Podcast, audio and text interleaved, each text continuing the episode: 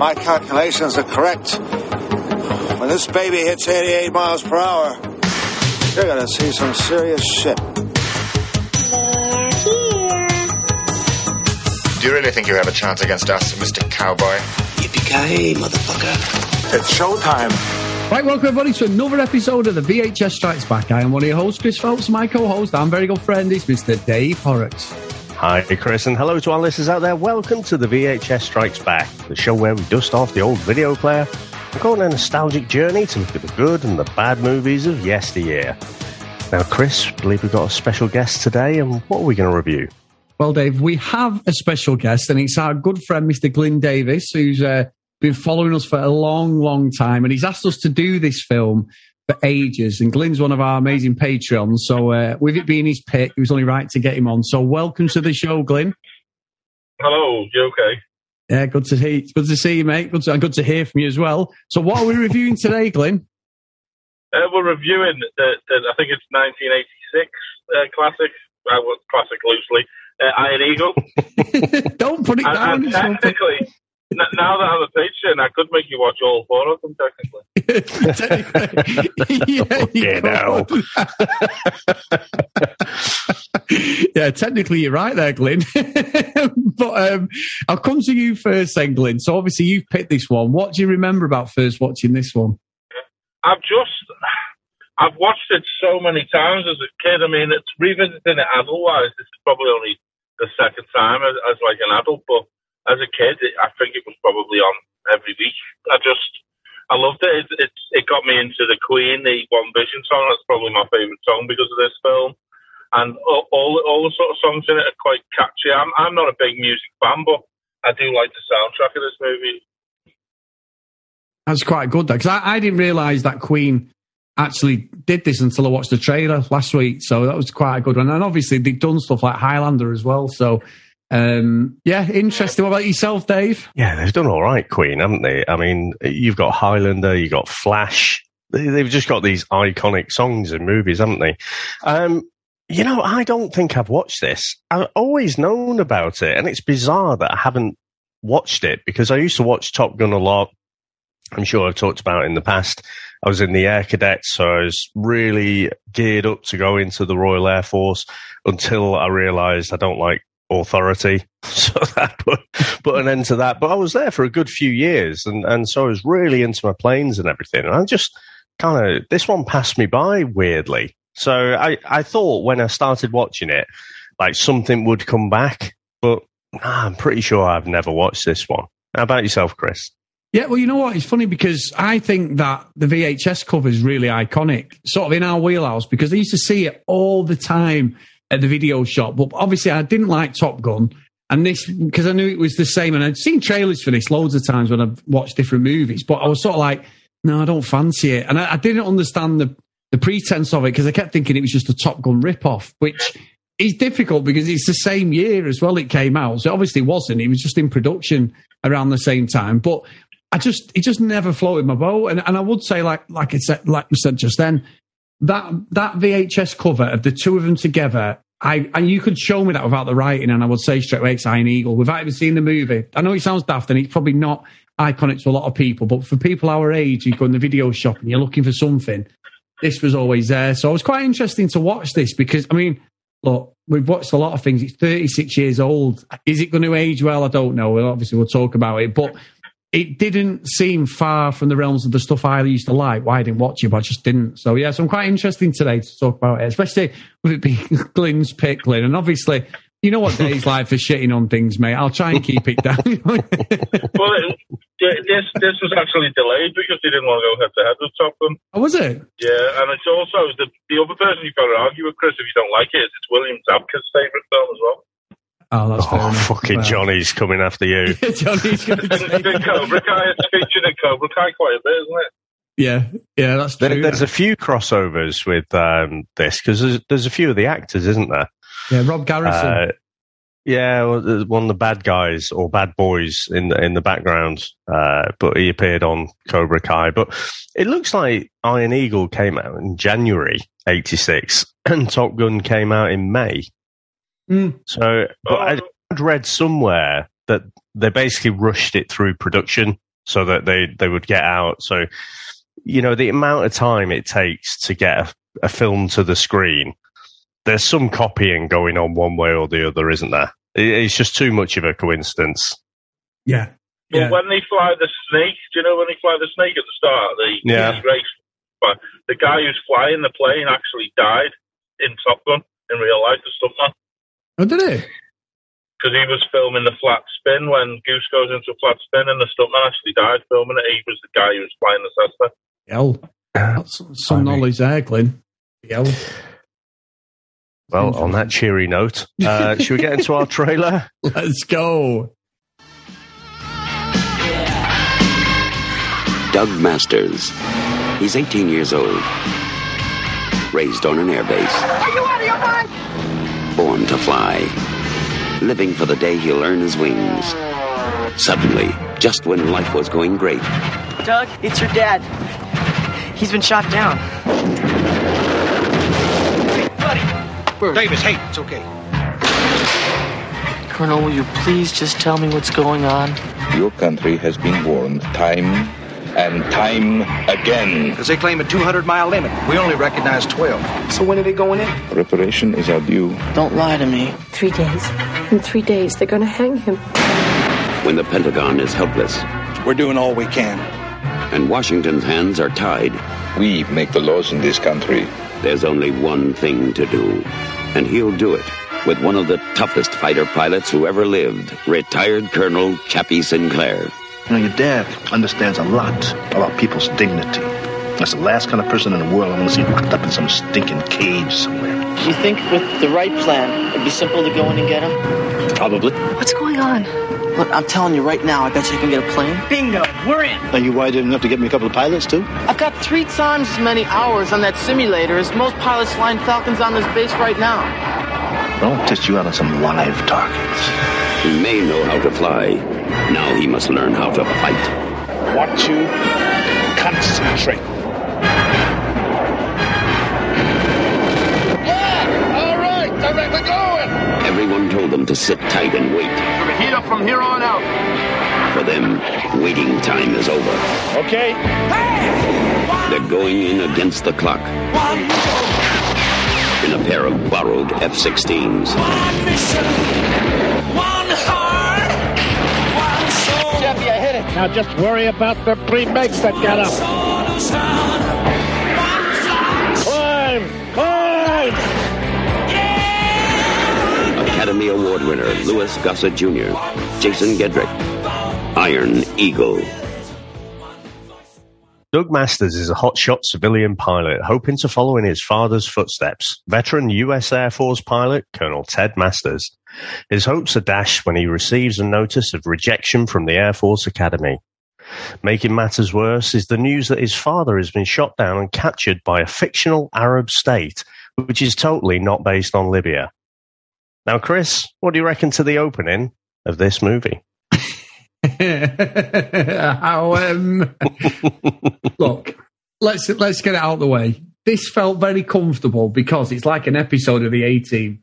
The, the the effects, everything. But one thing that stood out for me more than anything at the start of this is that Colonel who, when obviously, right. So I'm, I'm jumping a bit too far there, but basically, his friends. Um, what's he? What's the lad called? Uh, Doug Masters? Doug Masters, Dougie there, Dougie's mate.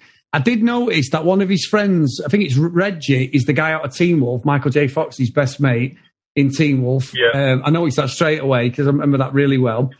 Um, but what was funny was when they're together, they're like the fucking T-birds, aren't they? They've all got these jackets on, Yeah, the flight the thing Eagles. on, and they're like a little social club, but they have access to these multi-million pound aircraft, and nobody bats an eyelid at these guys. And then, I mean, Doug trying to fight that guy who's giving him shit, who's basically like Johnny out of the Karate Kid, isn't he? You know, with Daniel and Johnny. this rivalry at the petrol station was pure 80s fucking bullshit. But it just felt dead familiar. It- it- even though it's different characters, I was like, this is um, Karate Kid. This is all them sort of movies around that time. It didn't feel different, and um, yeah, it was quite interesting. But I mean, his, Doug is a terrible actor. He's an awful actor in this, that Jason Gedrick. But uh, yeah, I wasn't that impressed. Anyway, sorry. Glynn, what did you think of it, mate? Uh, to be honest, I, I, I, I did like it. I, I watched it a while back and I couldn't get into it, but when I watched today, I did actually still enjoy it like I used to. But obviously, the acting's terrible and and the exploding bullets where he fires the bullets and the whole tower explodes. I mean, I don't know what sort of bullets they are, but they're impressive. I mean, and they keep using the same F-16 rollover footage every time he does a roll. It's exactly the same bit of video, but I suppose it's all the same budget and stuff. But uh, yeah, I did still really enjoy it, if I'm honest. What, what did you know? I was going to ask you, Glenn. You know, obviously, someone who's in the military now. How are then realistic to stuff like that? You know, like obviously, I know it's not realistic, but the, is there anything that you would say touches a nerve? See, the you know? officers, the officers' kids. Obviously, there's no way they'd be able to hack into a computer and get planes, but they do just sort of do whatever they want on the base because the mums and dads are like the people who run the base. So they wouldn't be allowed in classified areas. But I suppose if they were going to see the parents, then they'd probably be able to. But they, and they certainly wouldn't be left alone while he goes and cleans the shirt or whatever to access anything he wants. But they, they do sort of mess around on the base because the mums and dads are the ones who are sort of running everything. So in that Mm. aspect, It's quite interesting. That. bit. Yeah. Yeah, because the one that got me is the guy with the glasses, the cliche nerd with the glasses, who's obviously the IT specialist in and stuff. You know, like he's the, the the nerd of the gang, but he can he can basically infiltrate the U.S. Army's base. I love that the computer system is shit, and he's straight in it because he's got a pair of glasses on. So, um, yeah, he had a, he had a mix of every kind of character in his little group. What did you think, Dave? Right, without the nostalgia, you can sort of see that this film is just a slice of the 80s. It's taken elements of like Star Wars, elements of Karate Kid. There's a bit of Top Gun in there as well because of the planes, but it just mashes it all together. I think objectively, this is a pretty bad movie, but I have to say, I do find it quite entertaining. I mean, it's utterly ridiculous. I, I think the whole thing about rushing this through production to, to beat Top Gun makes sense because all, all the stuff at the start could have been taken from any kind of teenage movie. He just he just happens to be on an air force, but he's got the whole uh, thing with his with his rival who's beeping his horn at his girlfriend and what have you, and then they decide to have this. What was it? It wasn't Snake Pass, was it? it, it the snake or whatever.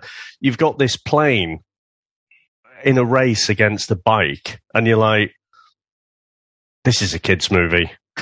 that was my first clue. It was like, okay, just put logic and believability to the side because it's clearly like a a wish fulfillment movie. It's almost like I, I remember Flight of the Navigator. You know, it's like I, as a kid, you want to do this, despite the fact the actors are all clearly mid twenties to thirties, something playing as high schoolers. But um, no, I, th- I thought I thought the rivalry with you know the other kid at school would would go on, but it, it just seemed to be there for a bit of I don't know to show us that he's got balls or something, and then and then that whole high school thing was put to the side. so no, I, I, I again I can't argue that this movie is good, but I did find it entertaining. Yeah. What I liked about the race was when when his gas thing went and there was all smoke and he was going to die, all his mates were saying, "Be careful, stop, you've got to land." And then when he started winning, they were all cheering on. It's like, "Oh, it doesn't matter if you die now, because you're winning the race." yeah. but it's the fact that the, the plane has to go fast enough to gain flight. and you can see, I mean, the shot is quite good. I, th- I think when you've got the, the bike and the plane side by side, but I can't shake reality that much where I'm just thinking that plane is going so slow. It's likely to drop out the sky. Yeah. There's just no way a fucking bike could outrun a plane like that. No, there isn't. But I think Glenn hit on a, a very important point for the whole movie. It has why I felt it felt like the A team was because them bullets blew everything up. Doesn't matter what it is, a cardboard box that was that fucking exploded like a firework. It doesn't matter what it is. the bullets were just like rocket. I don't know what was in them. There was something in them, them bullets that blew everything up. But you're right, that bit's quite funny. But one of the things that tickled me is when Doug's dad gets taken down, Ted, we see it obviously at the start, and he's like, you know, this is top hotshot pilot. Doug isn't that fucking asked about his dad being taken hostage and he may never see him again. He goes to the prom, he's chatting away, his, his mate, the guy, the um one of you in the crew does the, the rose trick and goes, Hey, check this out and fires the water in his face. Literally five minutes early, he's just been told that his dad's been shot down. He may never see him again. Not only that, it, the way it, it cut as well. Yeah. They, they were beating the shit out of his dad. And then he's at the prom. You're laughing. but, but his, his mum told him to go to the prom, didn't she? So he's just doing yeah. what his mum said. Very good, Glenn. He's defending this one, Dave. Yeah. you keep mentioning the A team. I haven't had a chance to check it, but isn't the guy who court martials them or is going to court martial at the end, is he not the guy who's chasing the A team? Oh, you've got me there, Glenn. It's Colonel Decker. That was my little piece at the end. You're right. It was because the music sounded like the A team. Yeah, I don't know if it's the same guy. I was meant to. No, it is. hundred percent. It's Colonel Decker because I've got every A team on uh, DVD. I've watched them back to front, so it's hundred percent Colonel Decker, the same one who every time they're in the city and you, the E comes like literally the wrong time as they're leaving, and then Hannibal waves or or smokes a cigar or whatever. But yeah, he's Colonel Decker. I think it changed in the later series, but he was the main one for the first three series, Colonel Decker. So and um, it's funny because the A team music sort of playing when they're on trial. And I, I even put in my notes, I've got it in front of me, A Team, Colonel Decker. Is this a crossover? But he's called General Edwards in this. So, um, yeah, legend. Good spot, though, Glenn. The doctor from Face Off is in the second one as a Russian pilot. Face Off. You know the doctor film? that does the yeah. operation on them? Yeah, yeah he's a, a Russian pilot in the second one. Oh, that's brilliant. Absolutely brilliant. And, and just getting back to it, what I love is you've got David Suchet there. Now, I, I won't ruin it. I won't because I've, I've, watched um, Top Gun Maverick, right? But in these movies from the 80s and that, there has to be a protagonist, don't there? Like, you look at stuff like Rambo 3, it was the Russians, and he was with the Taliban fighting the you Russians. mean an antagonist? That's it as well. That one as well, Dave. Um, but you've always you've always got to name them. Now, Top Gun Maverick is amazing. You both haven't seen it, so I'm not saying anything. But it's the first movie I've ever seen where they don't name who they're fighting against.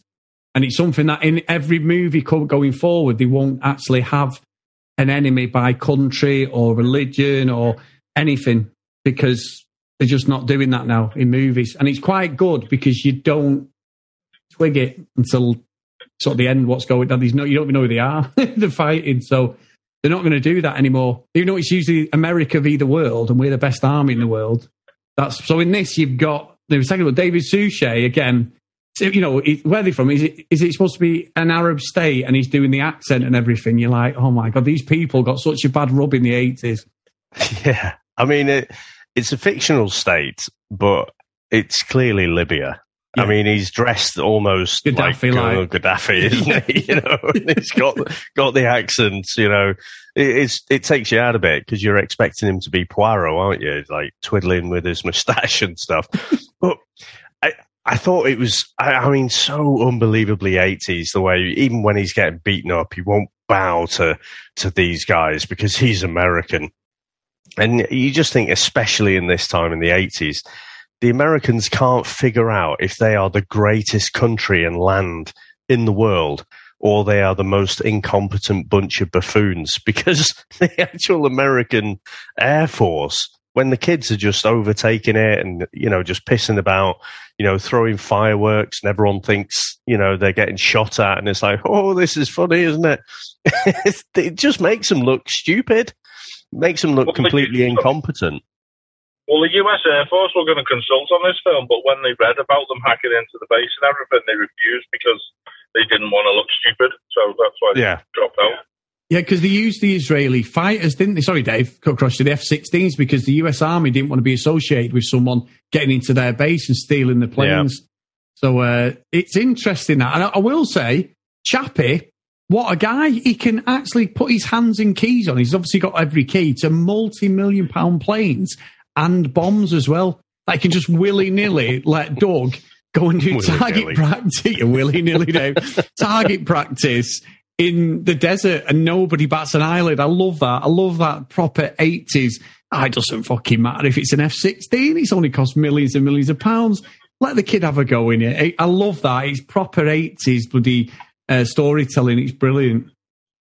Well, I noticed it like all like Top Gun as well, where the planes are supposed to be mixed, but because the Cold War was still going on, Russia wouldn't let anyone use their planes. So the ones in Top Gun are Northrop F5s, I think, and the ones in this film are Saab Viggens, I think they're called. Oh, bloody hell. Good knowledge there, Glenn. Because because obviously Russia was still at war with America, so they wouldn't let their actual planes be featured in anything. It's a good job we've moved on from that, isn't it?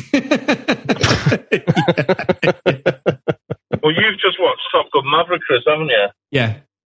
That futuristic plane in that, the Chinese thought that was real and moved satellites over it and stuff. Did they? Yeah. It's brilliant. There's two, yeah, there's some brilliant uh, planes in it. Really good. I, but I recommend it. I know I spoke to you both off podcast, but anyone listening, got to go and see it, guys. It's unbelievable film. Oh, I can't believe the fucking face turn on you. I know, I know. Fucking Yeah, Top Gun is shit. And then It's you're like, yeah. oh, it's the best thing in the world. No, no, Maverick is not Top Gun, but Maverick is. It's a brilliant. I love Tom Cruise anyway because I love that. I always say he does his own stunts, and that's it last week. But honestly, please, both of you, you've got to don't watch it at home or anything. You've got to watch it in the cinema because these things that happen in the movie, and you're moving with him in the seat, even though it's like you're in 4D. So brilliant, really, really good film, and it did tear me up as well. I'm getting a bit sentimental in my old age. I don't know what's going on, but coming from someone who never would shed a tear, now I'm, I was sat there listening for the whole movie, buddy, bubbling up. Luckily, it was dark and no one saw me. But uh, anyway, brilliant, brilliant, brilliant film. And I am an absolute two faced bastard, Dave, but there you go.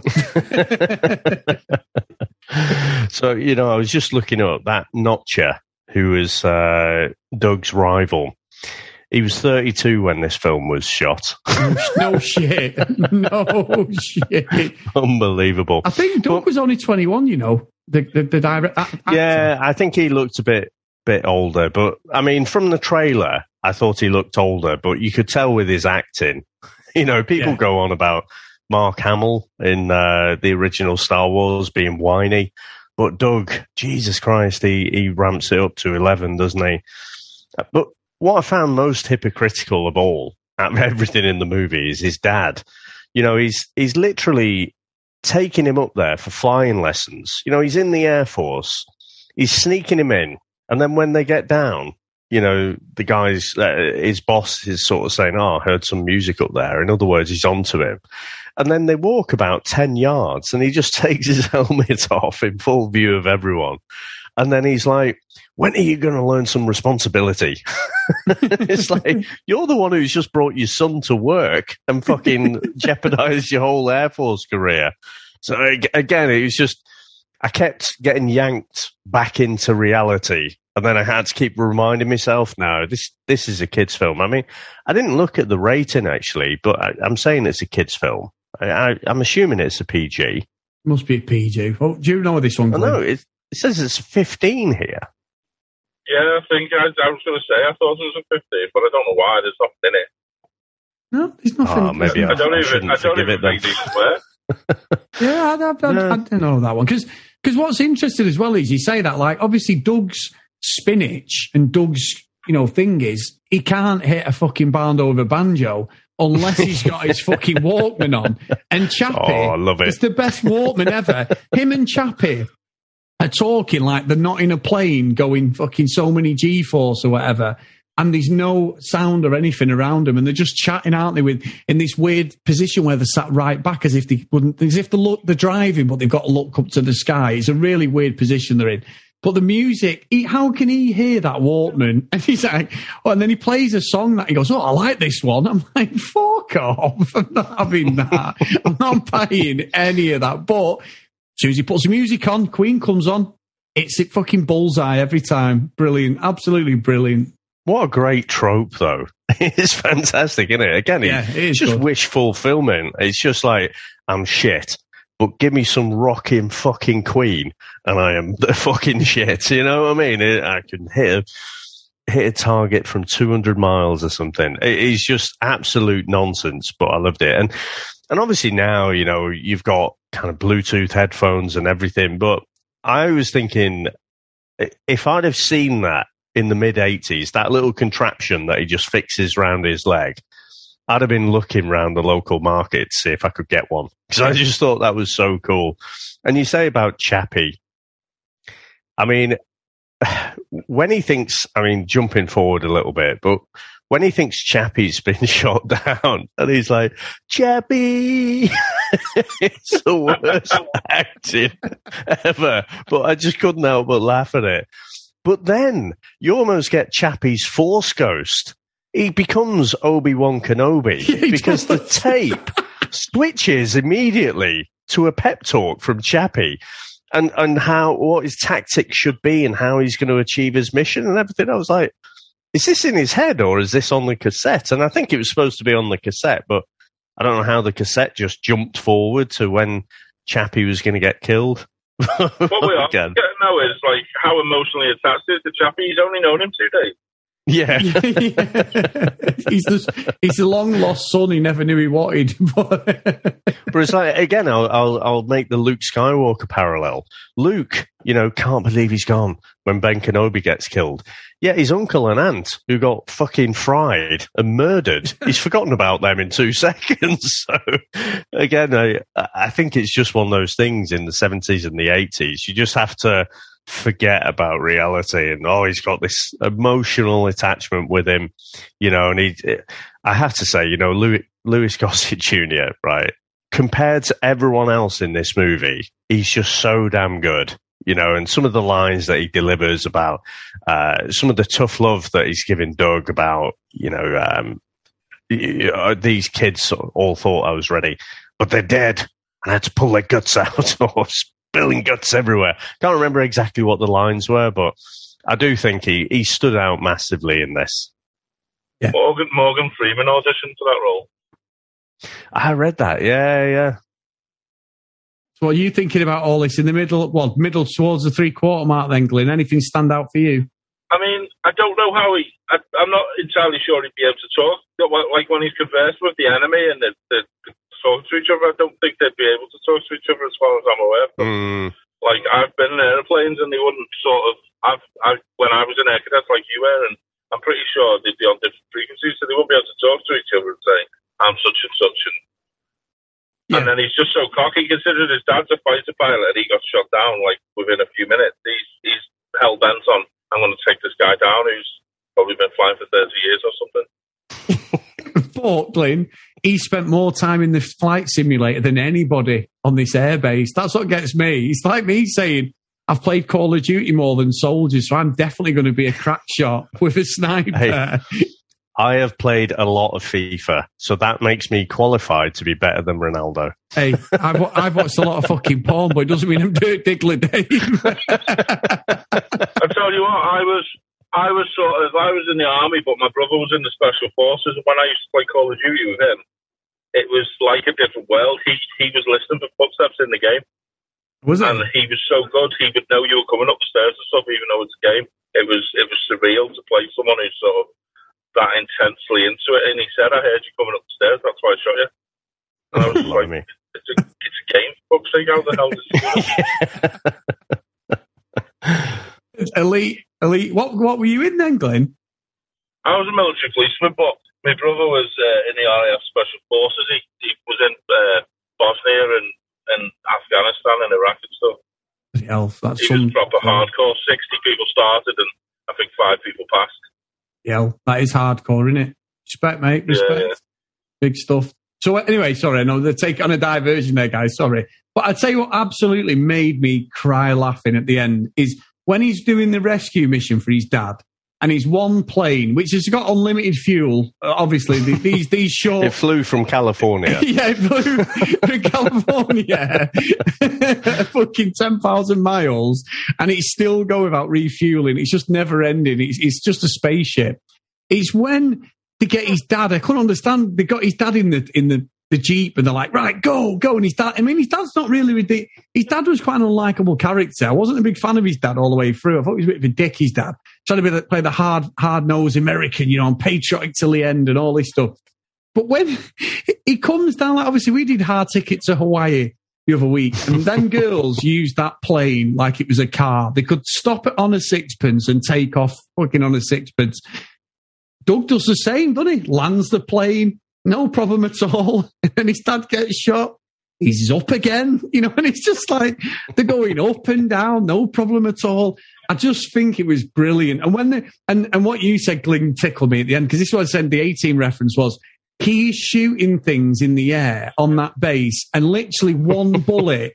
The, the, the editing's terrible because the second he fires the bullet, there's no sort of tension, you know, like seeing the bullet or seeing the people firing, then it blows up. He literally presses the button for the bullet and then we click straight to a you know, the SAMs on the floor, you know, the, the, the missile launchers and all that, and they're blowing up instantly. and There's no time to it. It just happens instantly. I love that. It was proper 80s. And then things were blowing up that just wouldn't blow up, but it blew up anyway. Absolutely brilliant. They refueled on the way over and they refueled on the way back, so it wasn't unlimited fuel, Chris. Oh, did they? Yeah. I've, I've missed that, Glynn. I've missed that. I must that. have fell, Uh, fallen so you asleep there as well. No, no. I was making too many notes about his dad. You've got me there, Glynn. I apologise. That's my, I'm going to have to go back now and watch that bit because I didn't see that properly. Yeah, because he did refuel on the way over, him and Chappie, and then when they get rescued by the other Americans, he says we're really low on fuel. He says, "Don't worry, we've got a tanker on Oh, standby." he did. He did. Sorry, he did. You're right. Because yes. So when he escapes with his dad, I love the fact that all of a sudden they're on Amer- they're on international waters, aren't they? Um, international land, and the four planes come and they start having a go at the two guys who are about to take him out. Yeah, yeah, you're right. Actually, because they come in straight away, don't they? Saying who they are and all this sort of thing. But I think as well, like David Suchet's character in that, like obviously these are these are bits in the movie where he looks like he he seems like not a nice guy, but he looks like he's got a conscience. But given the last ten minutes, he goes maniacal. He goes full on, you know, dictator, uh, warmonger, you know, everything. He just completely sort of changes. But through the movie, there is a little bit of not redemption, but there's a little bit of his character there. He's, he sort of tries to um, get a common ground with Doug's dad, he, Ted? But Ted's having none of it, and then he's just like, right, kill them both. So yeah, it's quite interesting his character arc in this movie. I thought he was just stereotypical Arab bad guy, to be honest. Just the way he was played and, and the dad being a total douchebag, I, I think he was just playing America. He was playing like, you know, that we know the best, you know, we- we're not going to bow down. And, you know, he, he's kind of like saying, you know, the bad guy, Poirot, he's saying, uh, uh, you invaded our sovereign nation or something like that. and it's just, it's just all very cliched. But again, that's for me what made it fun. And and like I say, I'm surprised it's not a kids movie. Um, but I, I do just think this was full of tropes, and, and that was part of the entertainment for me. But I, uh, the one thing I was going to say is, I thought the soundtrack. I mean, One Vision stands out, doesn't it, massively? As as you know, as soon as he, as soon as that music kicks in, it it just elevates everything, you know, and you you suddenly like, oh yeah, get in, go on, shoot them down. But I thought all the way through the film as well, um, you know, all the music was good. You had a bit of Twisted Sister in there. We're not going to take it as well. You had uh, bit Tina Turner, bit gonna say, James Matt, Brown. Tina Turner, one of my favourites. and the Snake was good as well. Yes, it was, Glynn. You're right. Proud Mary, Tina, was one of my favourites. I love that tune. So you're right. I think that's one thing you'd said, Glynn, as well, is the, and you just said, the, the soundtrack's really good. And that, that elevates it. When the Queen stuff Mm. comes in, one vision, that is a great way that it kicks in. It really does go Yeah. with, with the actual scene. It's not just a throwaway song. It works perfect, to be honest. And I think that elevates it slightly anyway on the action. So yeah, I think you're right. It's got a really, really good soundtrack. I tell you what, Poirot got out with his uniform and into a flight suit quick on that runway, didn't he? he did. well, he knew what was coming. no, but honestly, I think, and I think as well is as it comes to sort of the end of the movie, it is proper eighties in it. You know, like I love the way at the end. It almost reminded me of Police Squad when they're all there. His dad's got his arm in a sling. They're all there. Obviously, Cappy's there, full war, thing. They've had this sort of trial ante Colonel Decker off the A team, as you said before, Glynn. He gives it to him and he sort of gets away with it. And all the, you know, the the T birds are all there, but he hugging him and they're all laughing and joking and all this stuff. And then it's at the end as it pans out and they're all hugging each other. And it just reminded me of Police Squad. I was waiting for them to all just stop and pretend to stand still because it was proper yeah. cheesy. It was proper cheesy, but. I'm with both you. I, I enjoyed it more than I probably should have done. It's a pretty poor film, but I think because of the nostalgia of it being the 80s and everything, and, and there's always got to be a baddie somewhere on the lines. I, I did enjoy it more than I thought, to be honest. Now, Glynn, have you got any other points before we get into our final review? Uh, no, I don't think so. I mean, from what you said before, the, the VHS cover is deaf. I think everyone will have seen the VHS cover before. Defo. Defo. Yeah. It's excellent. I, I don't think I don't think I've seen this on like terrestrial TV or anything. You know, things like Officer and a Gentleman, uh, Top Gun. You know, they were always on on TV, weren't they? You know, after yeah. nine o'clock. Like, I just don't think Iron Eagle ever made that rotation. No, I don't understand how it spawned three sequels because I've looked into the budget and the money, and I mean, it made a lot on home video, but not to make three sequels, I wouldn't have thought. So I don't know what was going on behind the scenes. It made 24 million in America, yeah. 10 million on VHS, off an 80 million pound budget. So it wasn't even a huge profit to begin with. Yeah, mm. it's weird, isn't it? Maybe, maybe they were trying to just capitalize on Top Gun. So they were trying to look and say, okay, we didn't make that much, but we missed this wave. But if we release a second one, you know, maybe we'll catch that that Top Gun wave. Mm, yeah, and it's in the zeitgeist, isn't it? Top Gun was an interesting movie, wasn't it? So I remember that one with Clint Eastwood about the planes as well. Was that early 80s? I can't remember the bloody name of it. But Firefox. Firefox, yeah. I remember that one. But um, no, interesting. So anyway, guys, shall we get into our review scores? Let's go.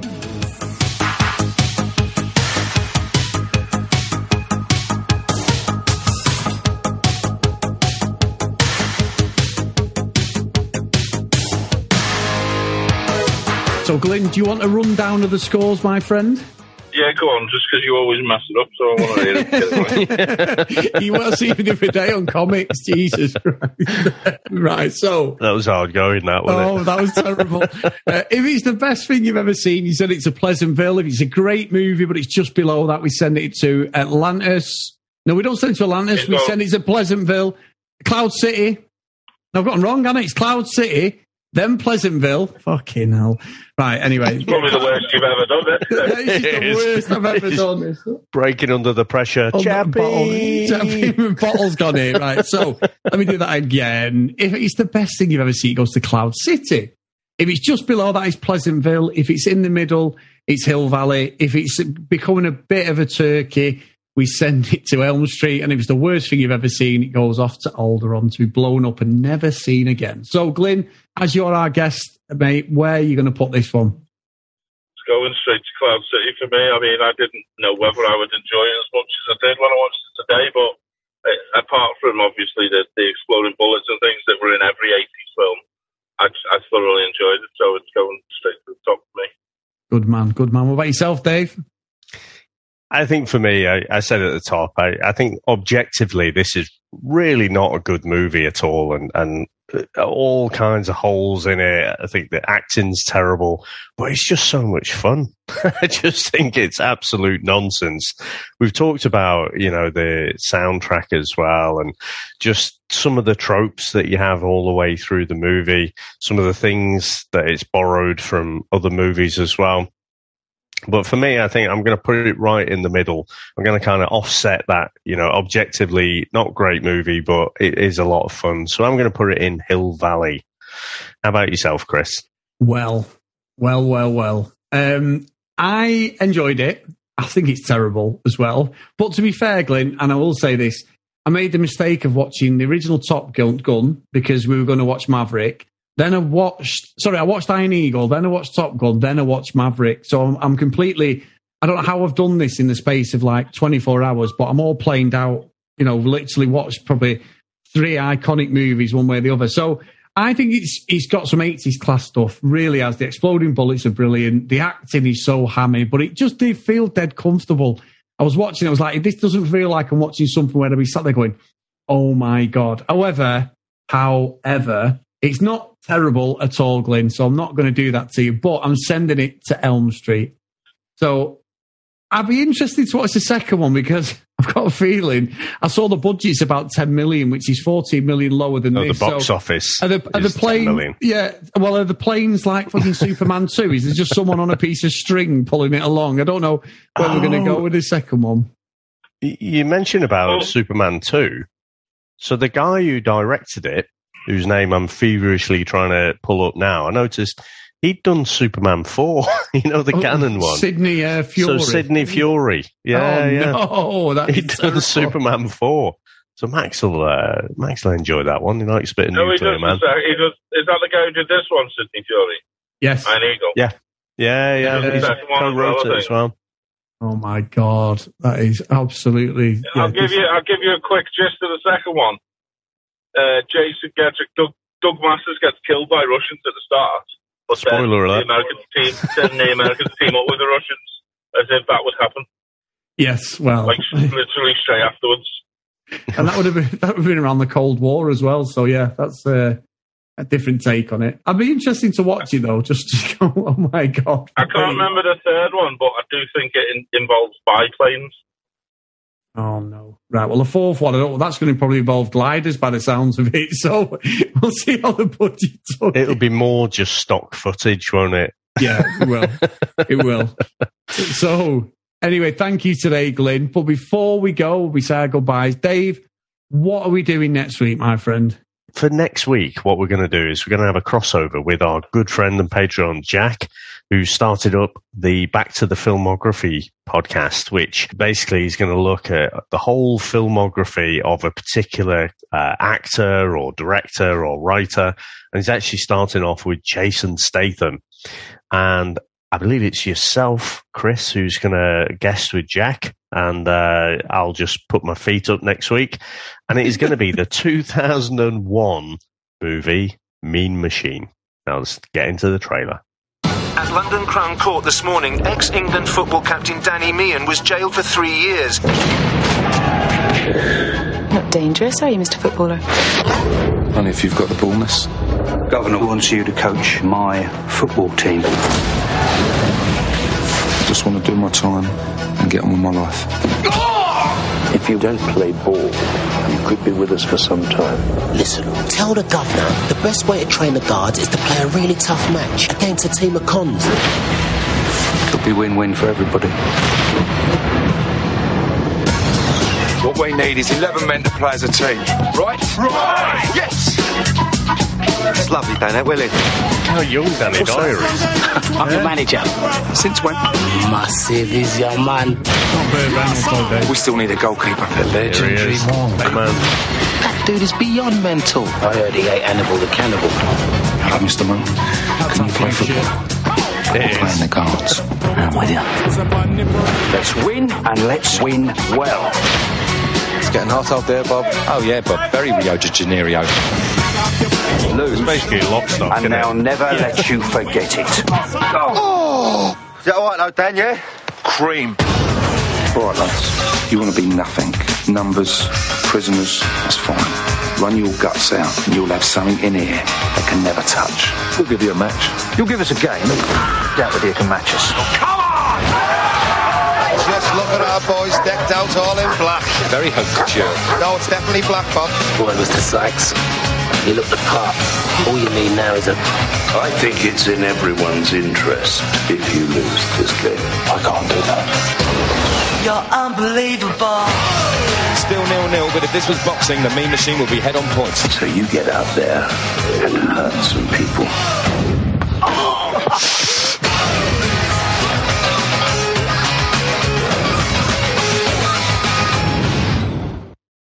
You know, what's going to be the best bit of acting? Fucking Vinnie Jones pretending he can actually play football. That's the best bit of acting in that one. Have you never seen that? I have seen it once, but obviously you know my love for Burt Reynolds, the original Mean Machine, or Longest Yard as it was called in America. is still one of my favourites. But I did enjoy this because you're right. It's basically lock, stock, and snatch. They're all in it. The guy who Brad Pitt fights, the big rugby player who's from up up this Mm. way. I think he played for St Helens and stuff. He he's there in the changing room. Obviously, Statham. You've got the guys out of lock, stock, and everything. So, and he's he's the one of the wardens. Is the guy out of Kingsman as well. You know the one who um, Taron Egerton fights. He, he's mum's with. Yeah, yeah. Uh, he's he's one of the guys. The guy got the ball the ball in his balls. And so you've got the proper Cockney mafia in this. So yeah, I've seen. I've maybe seen it twice, but. I have enjoyed it, and I I do like the Adam Sandler one to be honest as well. Because Burt Reynolds is in that; he's in it as the old guy. Mm. He's So, Hatcher in, Dean, in uh, Green Street, isn't he? Hatcher or Green That's Street. it. That's it. Yeah, that's the one, Glynn. Definitely. But no, good stuff. Good stuff. That. So anyway, Glynn, thank you so much for coming on, mate. We appreciate it. It's been good fun today. Where can everyone get you on Twitter, mate? Uh, yeah, follow me. I am trying to get to a thousand followers very slowly, but uh, it's at Real Glyn Davis, G L Y N D A V I S. Oh, thank you, mate. Yeah, and get Glynn to a thousand. Come on, guys. Get, that's more than me, that Glynn. Get in there. Definitely. I think I'm only about 500. so get, get in there. Um, but anyway, thank you, mate. We appreciate it. And Glynn's one of our amazing Patreon. So uh, really good of you to come on today, mate. And uh, if you do want to support us, guys, get over to patreon.com forward slash VHS Strikes Back. Going to follow us on social media at VHS Strikes Back. And if you want to email us, the VHS Strikes Back at gmail.com. So today's roll call of honour is Mr. Glynn Davies. Round of applause. There you go. Round of applause you there, mate. Thank you for coming on. We've got Timothy, Alec, Paul, Carl, Matt, Heath, Dylan, Ken, Lucky Lulu Green, Herb, Jax, Math, Blake, and Mr. John Hammond. So thank you so much, guys. It's been really good of everyone supporting us over the last few years. It's really good stuff. To Dave, I've done it again. What are you going to take us out with today, my friend? Well, you know, I can't let this one slide because I've just seen in some of the trivia that Chevy Chase was considered for the role of Doug's dad. now that would be a very, very different movie, wouldn't it? But um, but Chris, like I say, this this film was nonsense, but I do find it fun, funny, and just uh, well, yeah, fun and funny, and just the bit where Chappie goes down in his plane is just one of the funniest things I've seen on screen because the acting is awful, but I, I love it. You know, we we love lots of terrible things here, so I'll just leave you with this. Chappie! That's it, man. Game over, man. It's game over. What the fuck are we gonna do now? What are we gonna do? Maybe we could build a fire, sing a couple of songs, huh? Why don't we try that? We better get back, because it'll be dark soon, and they mostly come at night. Mostly. I'll be back.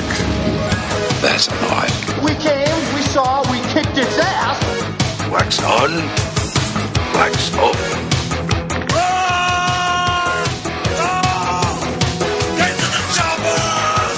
One ring to go. All right. Ding, ding. Bust you up. Go for it.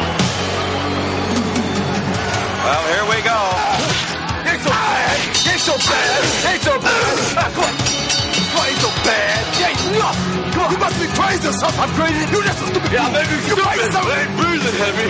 He's a fool. He's stupid. I see you in six months.